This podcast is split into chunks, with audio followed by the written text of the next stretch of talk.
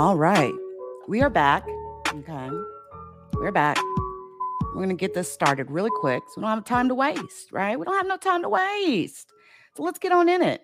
So the Chitauri, okay, um, reptilian, right? Uh, lizard people, lizard man.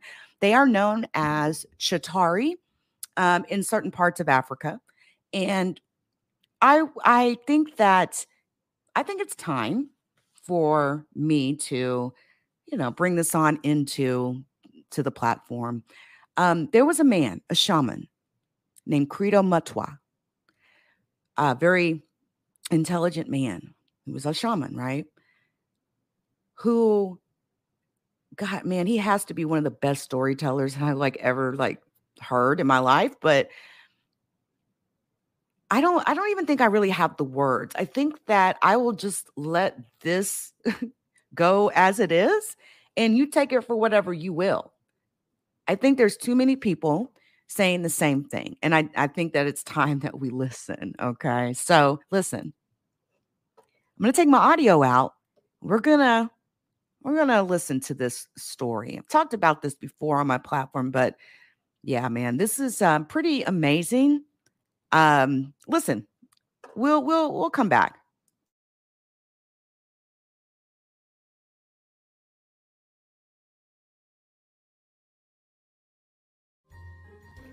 Shout out to the LeakYou community. Please join us on Spotify, Apple Podcasts, Google Podcasts, and Amazon Music.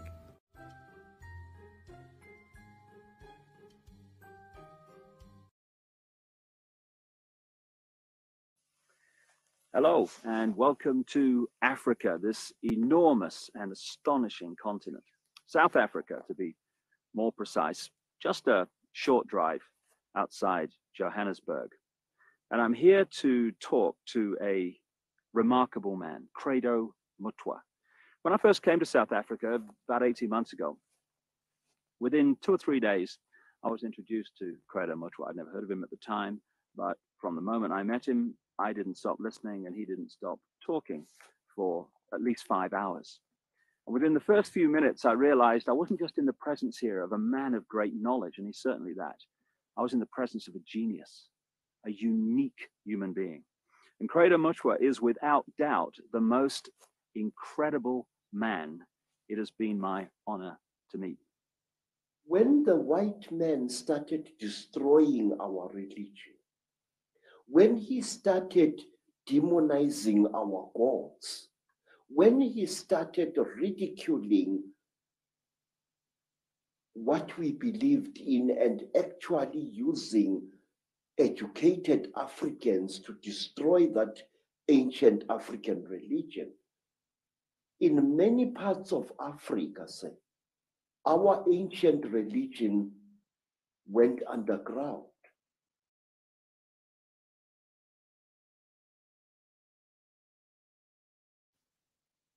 And there were, call them secret societies, all over South Africa and Central Africa and East Africa and West Africa, where this knowledge was, was stored.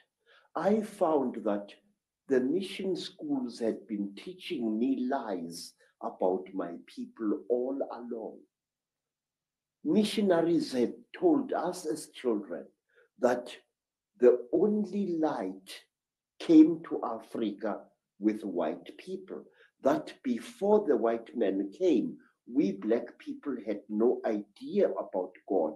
We had no belief in a life after death. And that our people were just a race of savages who used to lie around in the sun, womanize, fight, and drink beer every day. I was suddenly awakened to the fact that African, Africans had in fact been far greater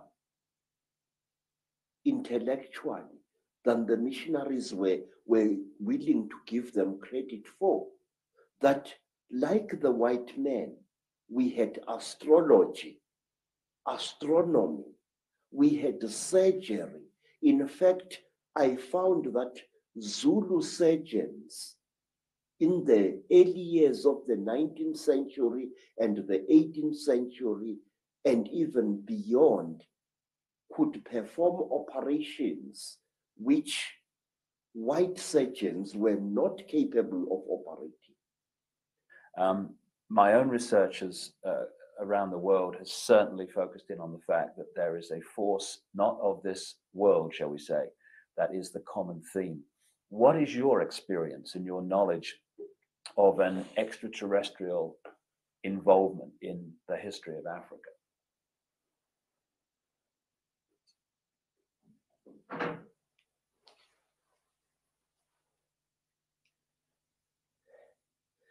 One of the most secret stories that was revealed to me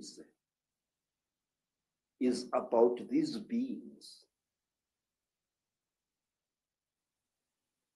This story was revealed to me first in Barotseland, then in the country today called Rwanda, once known as Rwanda Urundi. Then I learned about this story at that time on the foothills of Mount Kilimanjaro. This is the story, a story you find throughout Africa. There was once a time when the blue sky was invisible, when the whole world was covered with mist.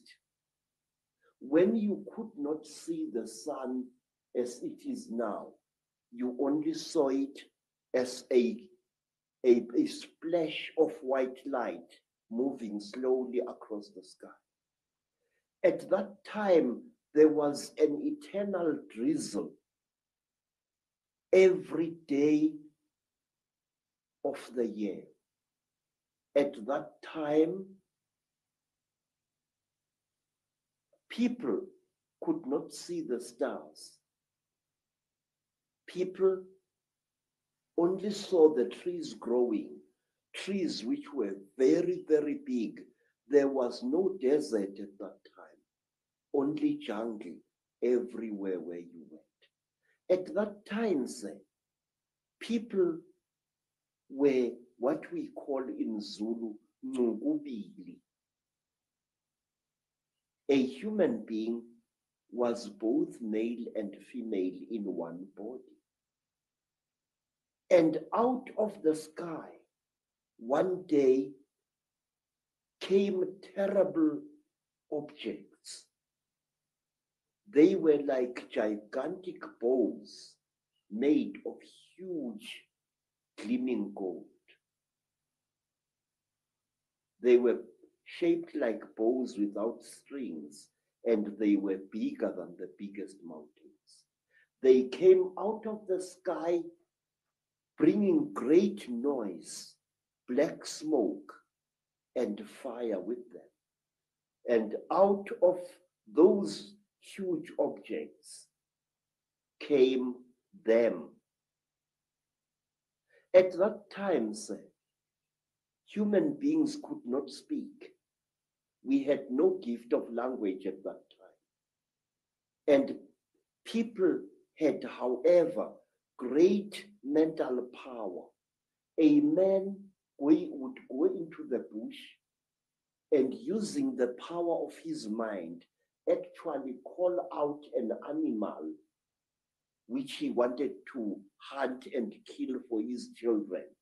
And the animal would appear and kneel down before the man, and the man would kill the animal and take it home. But when the Chitauli arrived in Africa, they told our people that they were gods and that they were going to give us human beings great gifts on one condition we had to worship them and accept them as our creators. Some told our people that they were our elder brothers and that this earth had produced them generations ago. The Chitauri said, if you serve us, you wretched little human beings, we are going to make you into gods. And the human beings agreed to serve the Chitauri. And the Chitauri gave human beings a second gift the gift of language. People started talking with their tongues where they had talked with their minds before. And there was a big rubbish starting again because this man did not know the language of that man. And when this man greeted that man, this man thought that he was being insulted. And so a lot of murder and culpable homicide started taking place all over the world. When our people were given language,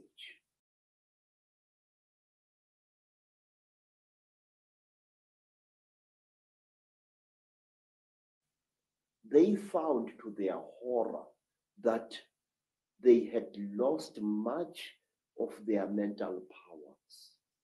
They had paid a terrible price. But the Chitauri were now the masters of human beings. They made them, the, the human beings, to go into holes in the ground and to mine metal, gold, copper, tin, all kinds of metal the Chitauri forced our people to mine. And the people were very unhappy because they couldn't they couldn't uh, uh, uh, they couldn't cope with the new sexual differences which were there now between men and women and then from amongst the the the, the chitauri came a very good female chitauri her name was mai Nzarantwari Samahongo. Mai Nzarantwari Samahongo was the senior wife of the terrible chief of the Chitauri, Umbaba Gorontwari Samahongo. She was sorry for human beings, this great reptile lady.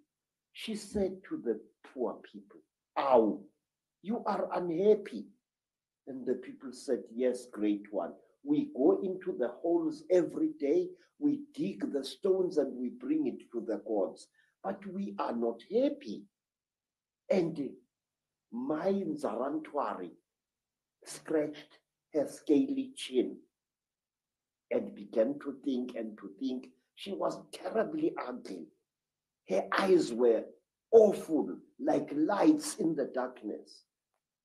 But she had mercy in her heart, and she taught the men and the women how to make love. And she said, Look, we, we divided you into males and females. Now, this action is going to bring you together. Ah, but it did not, because anyone who receives a gift from the Ntwari the children of the python is always in trouble. We're looking from my research and staggeringly hearing uh, you talk, you're saying exactly the same as I've come across. It's incredible confirmation that a reptilian race from another world has been behind the manipulation of humanity for a very, very long time. Now, what do these Chitahuli actually look like, the reptiles?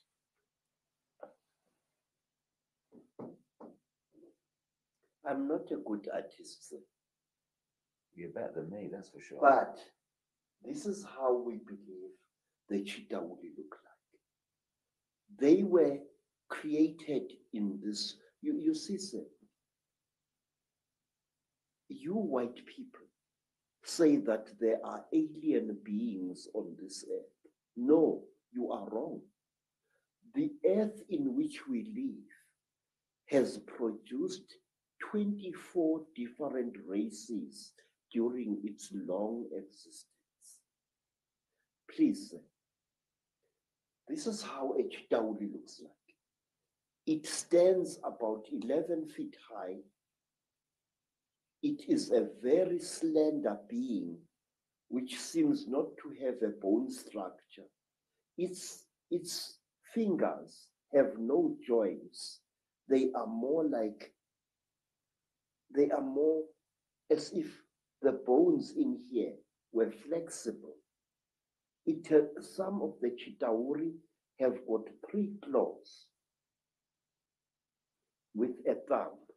Some have got six claws with a thumb. And some of the Chitauris have got horns on their heads. And what surprises me is this. Some film producers, like the producers who, who make the film Star Wars, often show creatures in their films which actually exist, which even the most uneducated of Africans who knows this Chitauli can identify.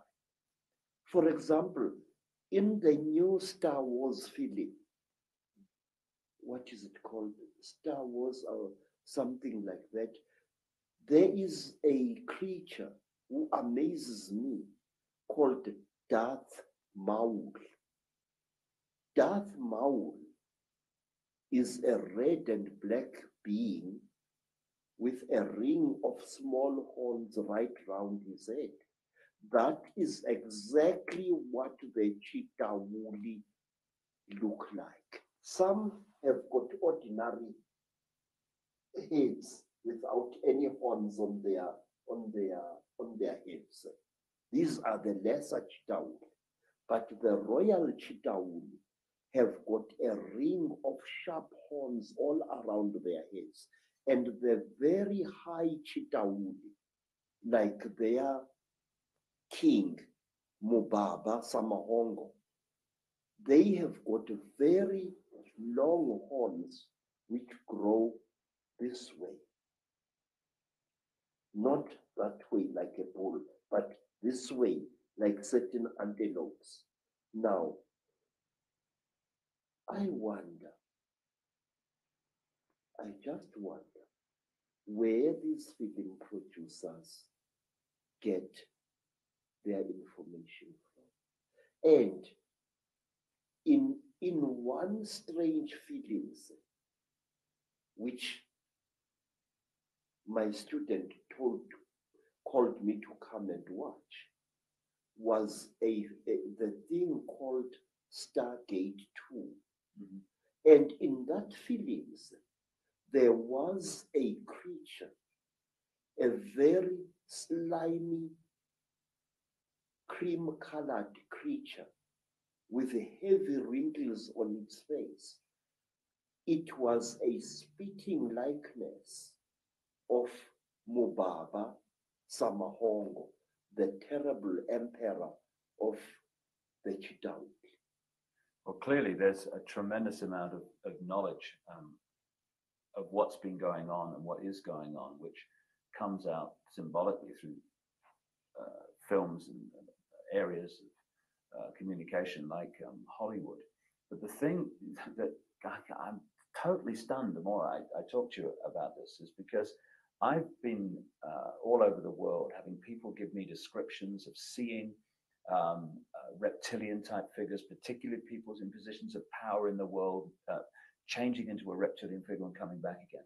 And what they describe seeing is exactly what the knowledge of ancient Africa talks about seeing. We're talking about the same people there, which is an astonishing uh, confirmation. It, and the eyes is something that keeps coming up being described. Yes. Tell me about the eyes of the Chitauri.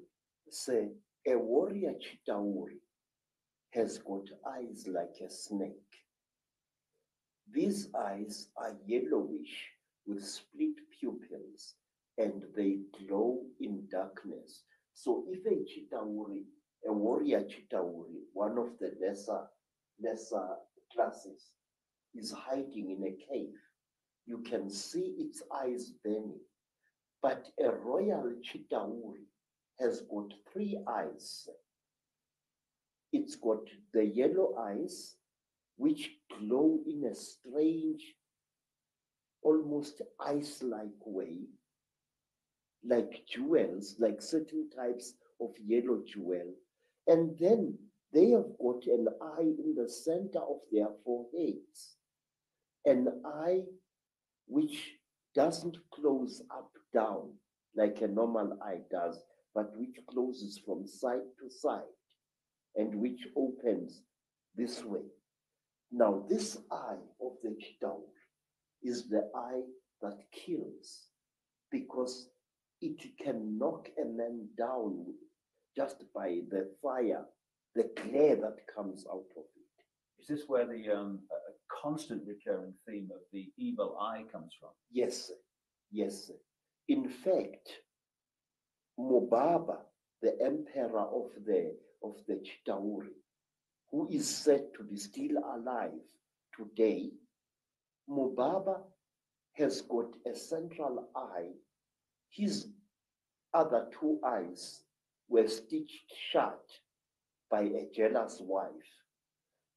But his killing eye, the Samahongo, the terrible red eye, opens. He can even open it like this. Mr. David, I would like to share a little thing with you. It is this the best way to protect an evil thing is to deny its existence. And if you talk about things such as the Chitauri, if you talk about things such as the Mandinda, there are many people who say to you, rubbish, this thing does not exist. Now, in this way, this great evil is protected. Uh, my research uh, very clearly, um, uh, and again, you're right, there's tremendous denial that this is the fact. Um, even among conspiracy researchers, there's tremendous denial that the Chitahuli, the reptilians, and the Illuminati are actually the same thing. Exactly, sir. Because amongst my people, we say that when two Chitauri are challenging each other for power, and they must fight a duel with their terrible eyes, they start glowing like fishes deep in the in the sea, and the faster they glow, the angrier they they they are said to be. Now that is why there are certain parts of Africa where people are advised not to walk at night because that is where the Chitauri often fight. And one of these parts of Africa, say, is a remarkable place called the Mountains of the Round Rocks, Matobo, wrongly pronounced Matopo in, in Zimbabwe. These hills are really not remarkable in themselves. These hills are, are said to be the one place in Africa where the Chitauri have been seen. And these hills is where Cecil John Rhodes lies buried, but there is more. You must visit this place at one time. Amongst the rocks on the Matobo Mountains, you find a species of lizard which you don't find anywhere in Africa or the world. A species of lizard which responds to the call of a human being. When I first arrived in 1958 in the land called Rhodesia, now known as Zimbabwe, I found an African there who was a tourist attraction. He was a game warden who made strange sounds calling out. And as he called out, these strange lizards, the only type of lizard anywhere on earth which responds to, to the human voice, used to come out of cracks and out of holes in the ground and to gather around this African. And it was this African game warden who told me that the, the sounds he is making are not just noise, they are the speech of the Chitauri star gods. Isn't it staggering coincidence that Cecil Rhodes, one of the greatest Illuminati frontmen, uh, perhaps of, of, of, certainly of modern times, who did so much to imprison Africa, should choose to be buried at the point where this is all going on? You see, sir, Cecil John Rhodes went his way into the hearts of Africans, and in their despair, wise men of the Mashona people, wise men of Matebele people, tried to make Cecil John Rhodes one of them. They told him about the secrets of the Matopo Mountains, that under the Matopo Mountains lies a city, a city of great wisdom, which is the home of the last survivors of the Chitauri god beings in that part of Africa. And if you go to the Matopo Mountains and you carry a four pound hammer and you strike certain parts of that landscape with that hammer, it gives out a hollow sound which shows you that there are caverns deep underground. There are two sets of mountains. There is the Matobo Mountains, and then to the east of Zimbabwe, there are the great mountains known as the Inyangani, the Weeping Moon Mountains. There, even now, people disappear without trace. Sometimes a person would disappear for several days and reappear a few days later, not knowing where he had been or where she had been. And white people have disappeared there. Black people in their thousands have disappeared there.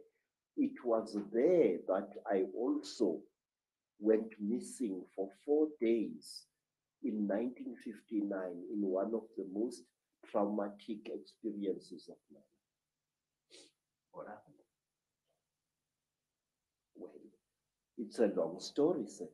My teacher, Elizabeth Moyo, had sent me to get a special herb which grows only on the foothills of those mountains.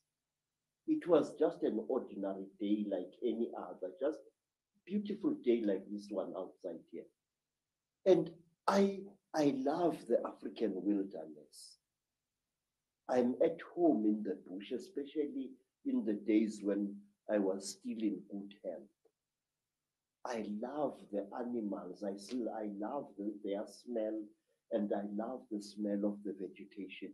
And I was looking for this herb when all of a sudden a, a bright blue mist fell all around me.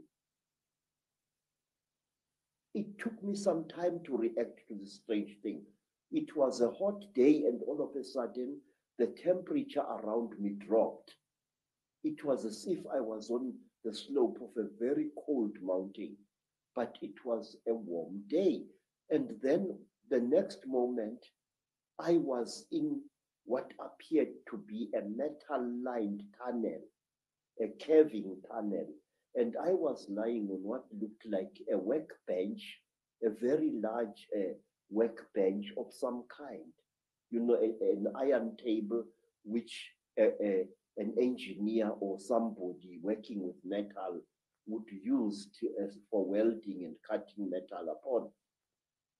But this workbench was very brightly polished. And there I was lying there with my trousers missing and only my khaki shirt. When I saw again through what appeared to be like blue mist, a number of moving objects, which at first I thought were dolls.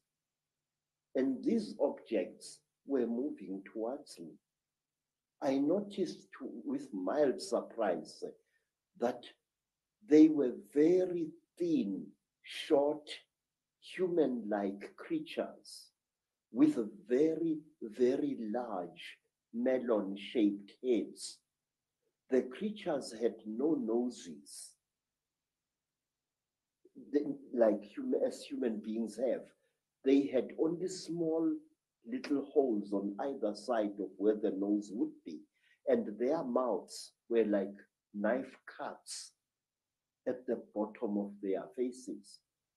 And these creatures were coming towards me.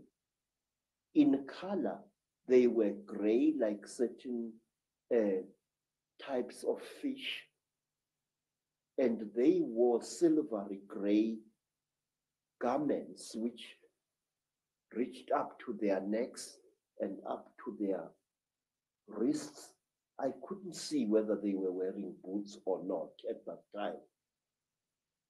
And while I was looking at these creatures, I suddenly was aware that something was above me, standing there, and I looked up straight into the face of one of them, a much taller one than the others.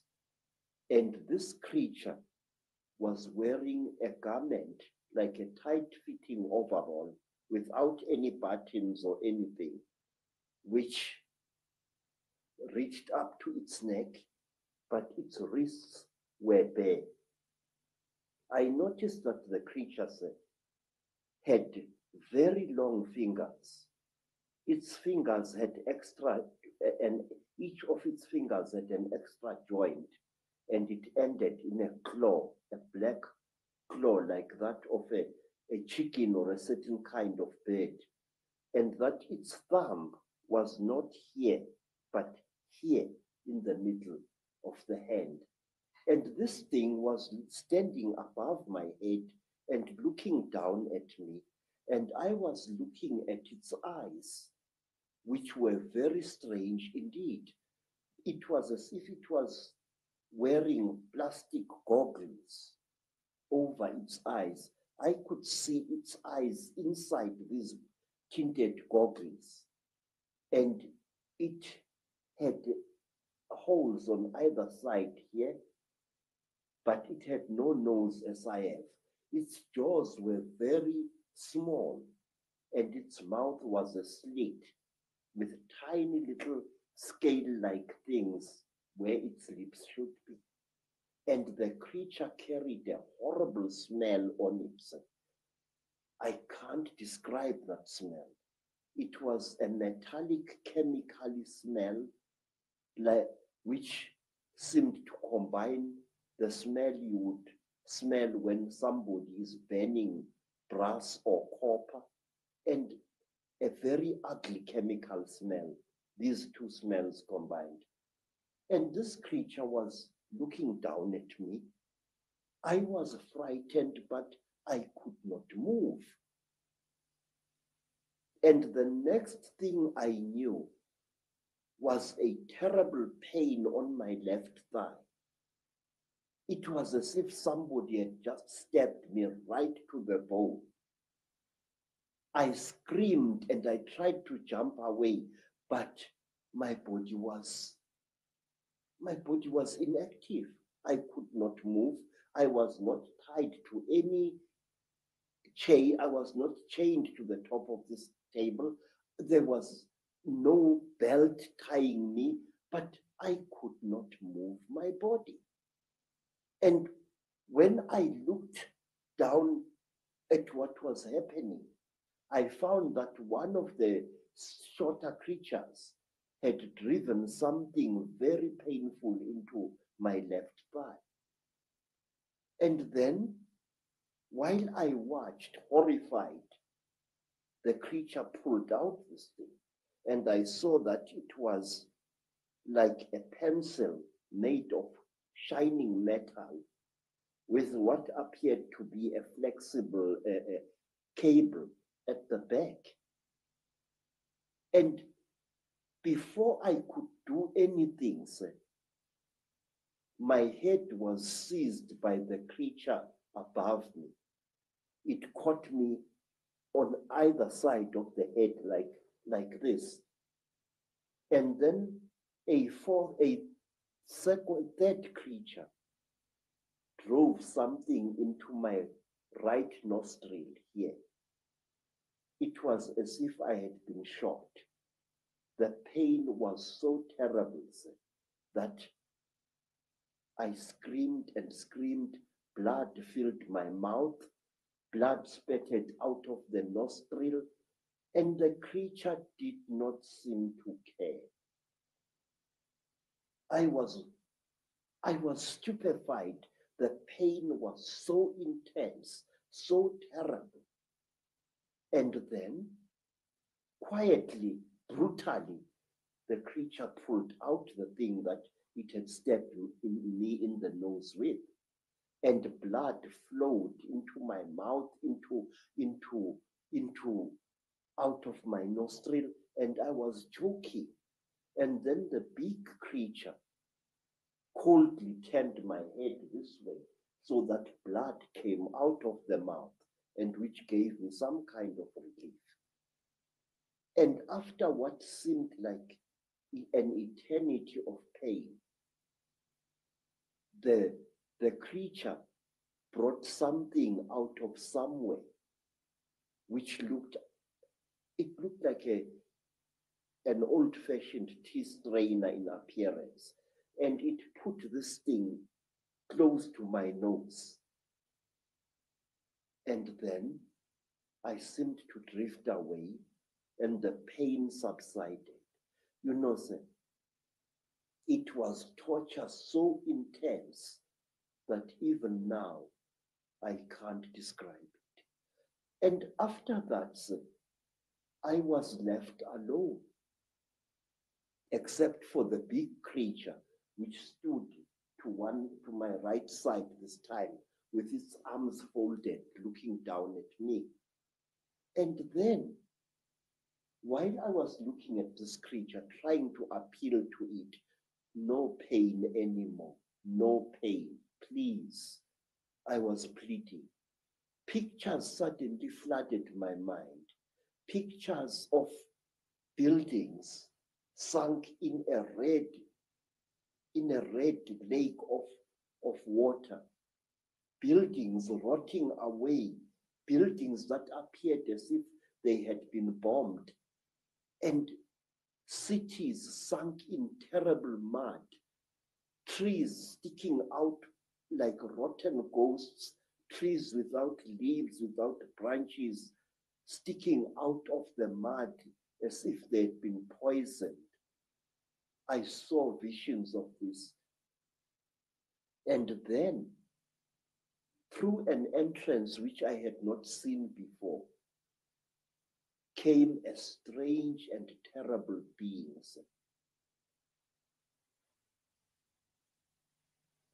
It was exactly like this. It was tall, made entirely of metal, with burning eyes and a snout. It didn't do anything. It just moved and came to stand at my left side. It didn't touch me or anything like that.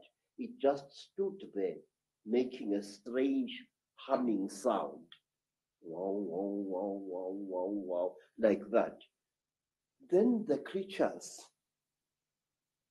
took me out of that room after the metal creature and this pink creature had gone.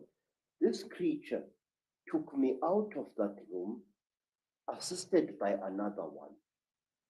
And they pushed me along a corridor which curved slowly in that direction, in, in the, towards my right. And there I was shown many things which even today I don't understand.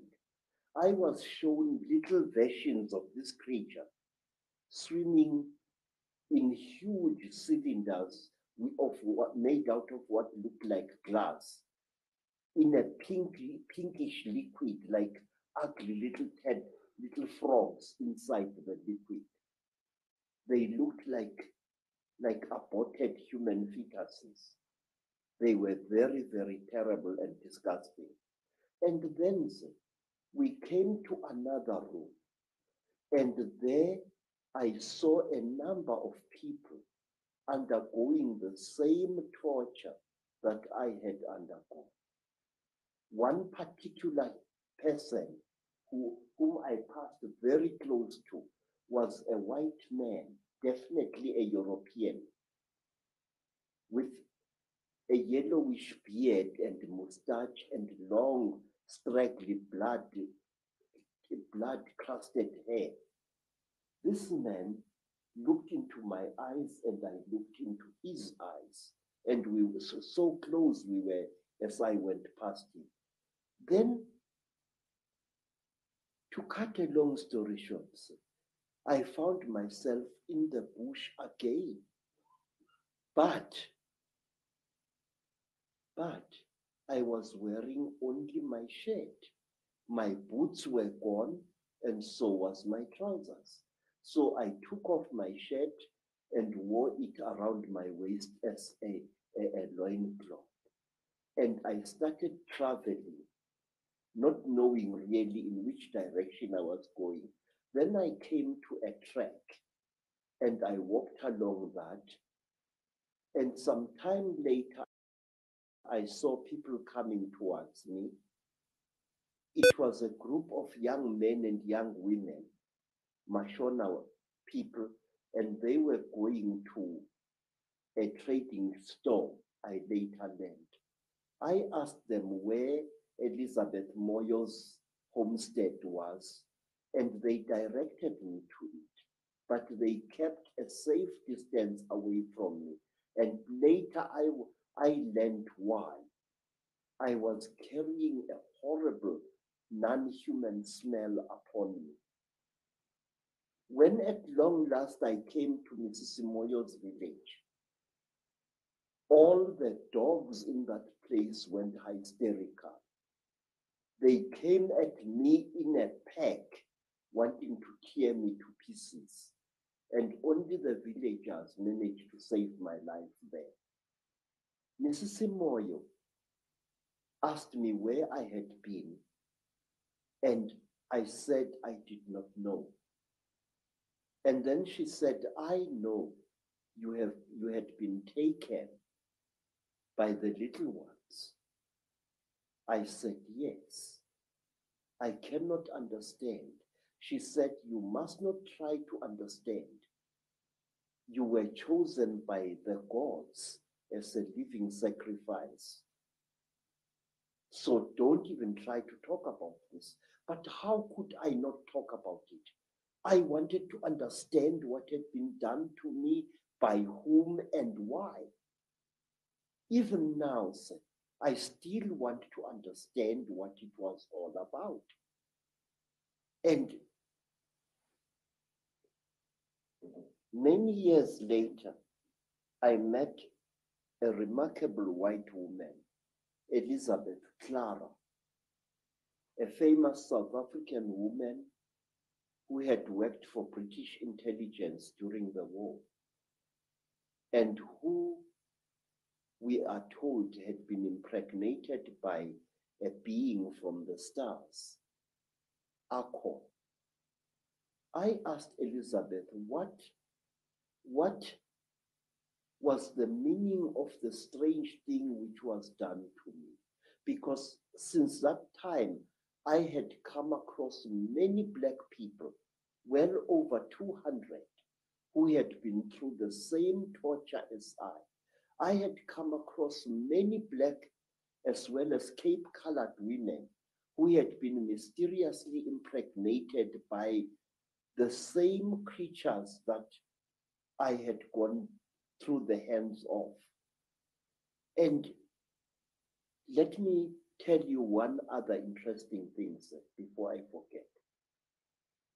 About a year after I had underwent this terrible experience, I was walking along Jeppe Street in Johannesburg, delivering parcels, when a white man shouted at me to stop. I stopped.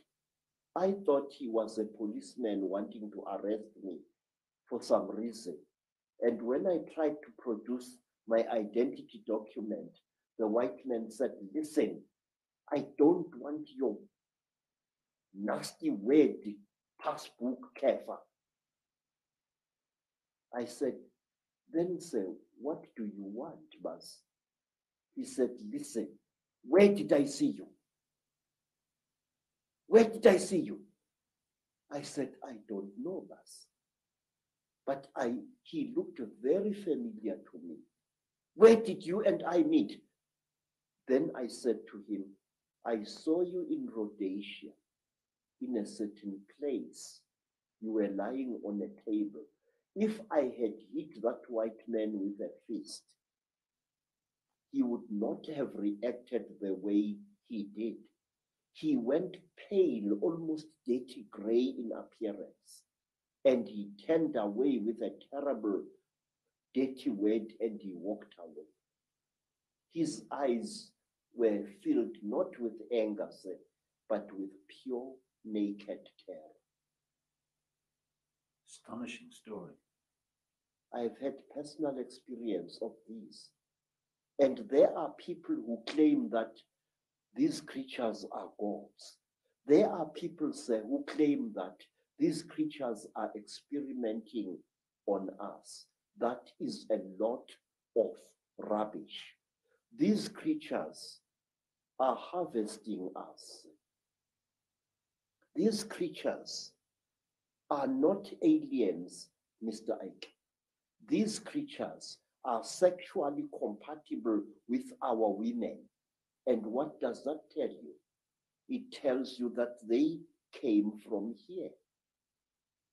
They are, they are, they are part of us. And this makes them all the more dangerous.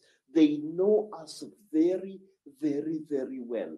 They know the great weaknesses of our minds, just as they know the great strengths of our minds.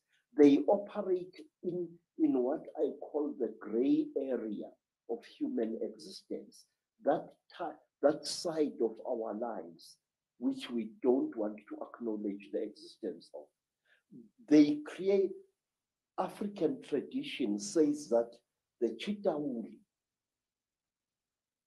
where, where, where they engaged God Himself in a terrible war, and God defeated them, the real God, Nkulunkulu, the Creator. God defeated them, and He closed their mouths so that they are unable to talk or to eat food anymore. But we are told, say, that the Chitauli fatten on the energy that we human beings give them. They make us to fight each other.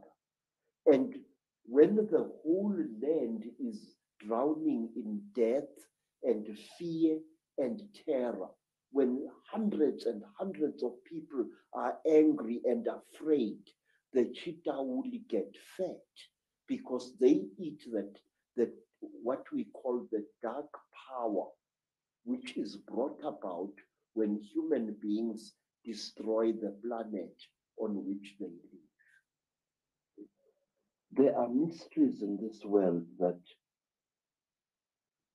we as thinking human beings must look into.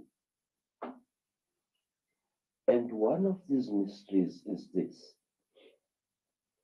there is overwhelming evidence of the fact that before Africa was actually colonized by the white people from Europe. It was first prepared by strange people for this colonization. When the first Portuguese ships started sailing around the Cape of Good Hope, strange beings appeared amongst our people, strange human like creatures, usually creatures of great height, abnormally tall, human like beings, some of them with only one foot, appeared amongst our people and they started doing things there which which made it easier for the colonialists to invade us and to conquer us. What were they like in terms of their color and skin, Credo? Say, we do not know, but there are those who described them as very, very white, chalk white in appearance. this went on for so often that it became traditional to our people to represent these beings with white chalk.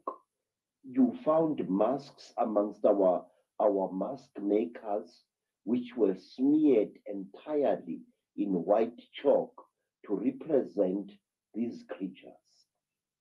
These creatures were usually about eight feet tall, very, very slender, and they used to wear robes made of the, the tanned hides of certain type of antelope, usually the, the intensely black sable antelope. What what name did the uh, people give to them? We gave them the the the the name Izilo Zengubo, the beasts of the terrible blanket. These creatures were dressed exactly like Christian monks with hoods and long robes. In fact, I will draw you a likeness of one of them as it is shown in a rock painting. Now, these creatures used to live in holes in the ground or in in in uh, uh, uh, uh, uh, uh, underground in underground caverns or in in in gullies over which a roof of logs and and vegetation as well as sods was placed. And it may be of interest to you sir, that Portuguese explorers and Portuguese seamen used to see these one-legged creatures hopping about and sometimes disappearing into the ground as if by magic. And these creatures were called by the Portuguese sailors monopods. They wore a long robe that reached down to their ankles, and they appeared as they moved through the bush as if they only had one leg. Monopods were seen in Africa, and they were also seen in America before America was colonized by the white people. Among the Native Americans? Yes, sir. The, one of the one of the things that amazed me is that the story of America and the story of Africa was the same. It is said that these monopods introduced certain knowledge to our people. They actually prepared our people mentally for what was to come. For example, these monopods, these uh, beasts of the terrible blanket, used to wear a cross-like ornament on their chests as a charm, a cross made of either gold or silver. Doesn't it amaze you that when the Native Americans saw the cross painted on the on the sails of Christopher Columbus's ships, they recognized it as a sacred object. Let me tell you, sir, exactly the same happened in South Africa, where our people were made familiar with the cross long before the white man set foot in Africa.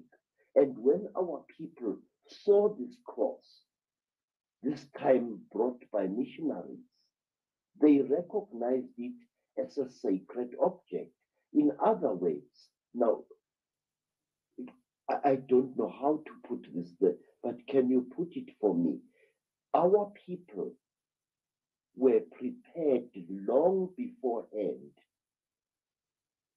to, to recognize certain Christian symbols and Judaic symbols. And when they saw them in the hands of the colonists later, they saw them for what they were. This is one of the reasons why, Mr.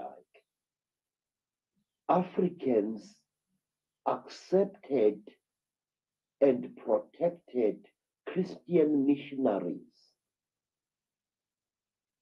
even while fighting a life and death struggle against white colonialism. How is it that a man would accept the religion of an invader while at the same time fighting a life and death battle against the encroachments that this invader was making into his native land? This happened in America and this happened in Africa. And the, the, the, the sources of this uh, uh, uh, acceptance were the same. We must understand that there will come a time when the damage will have become so great, will have gone so far that we will not be able to reverse it. But I believe in this power thing of the great African proverb that goes, Mudimu upala baloi. God is greater than all the wizards and sorcerers on this earth. And I know that if as many people as possible are aware of what the Chitauli are doing, the Chitauli will be forced to retreat. Already, there are signs that they are getting desperate. Why? Because the human being is trying to bring out the God within itself. We are trying to become gods and we are succeeding. It's only a few decades ago when there was no one on this earth who knew or cared anything about animal conservation, who knew or cared anything about the protection of the environment. But today, there are thousands of such people worldwide. It is a hopeful sign, a sign that should be encouraged. Let the power of light shine in the dark corners of conspiracy and as it shines, let humankind be saved. Credo Mutwa, the most remarkable man it's been my privilege to meet. And when you look at Credo Mutwa, you're looking at an unbelievable example of the true power of the human spirit. His life has been a series of astonishing challenges from the moment he was born right to today as threats on his life continue, threats to his wife's life continue. And these challenges would have broken the spirit. Just a few of them would have broken the spirit of most other people on this planet, but they've not broken him. Here he is talking to you, revealing information that has largely never been revealed before through these sources because the pressure on him has been to keep quiet, keep the secrets. But as Credo said, Africa is dying. As a place of freedom, the earth is dying.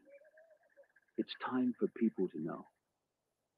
Now, this man has got the guts to stand up and speak out, despite condemnation from virtually all sides. So, what? Wow. wow. Man, shout out to Dark Skin Avenger in the chat. Uh, I did get your uh, your DM. Thank you. I'll check that out. Um, listen, I'm gonna get up out of here. I got to go make a run really quick. Got some errands I got to take care of before it gets too late in the day. Um, maybe one day we'll we'll get to understand Dark Skin Avenger's story. Um, and yeah, like you know, they say, they say that people that have experienced this have most likely been followed since they were children. Um, eh, there is a hybridization program, okay? Um, and if you really think about it, even in the book of Enoch, okay, which was taken out of the Bible, uh, although it is mentioned in the Bible several times, right? Even even from the Word of God, we get very strange interesting stories, especially around the giants, right? The giants. Even back then, those wicked angels that descended on Mount Hermon that laid with women, and the result was giants.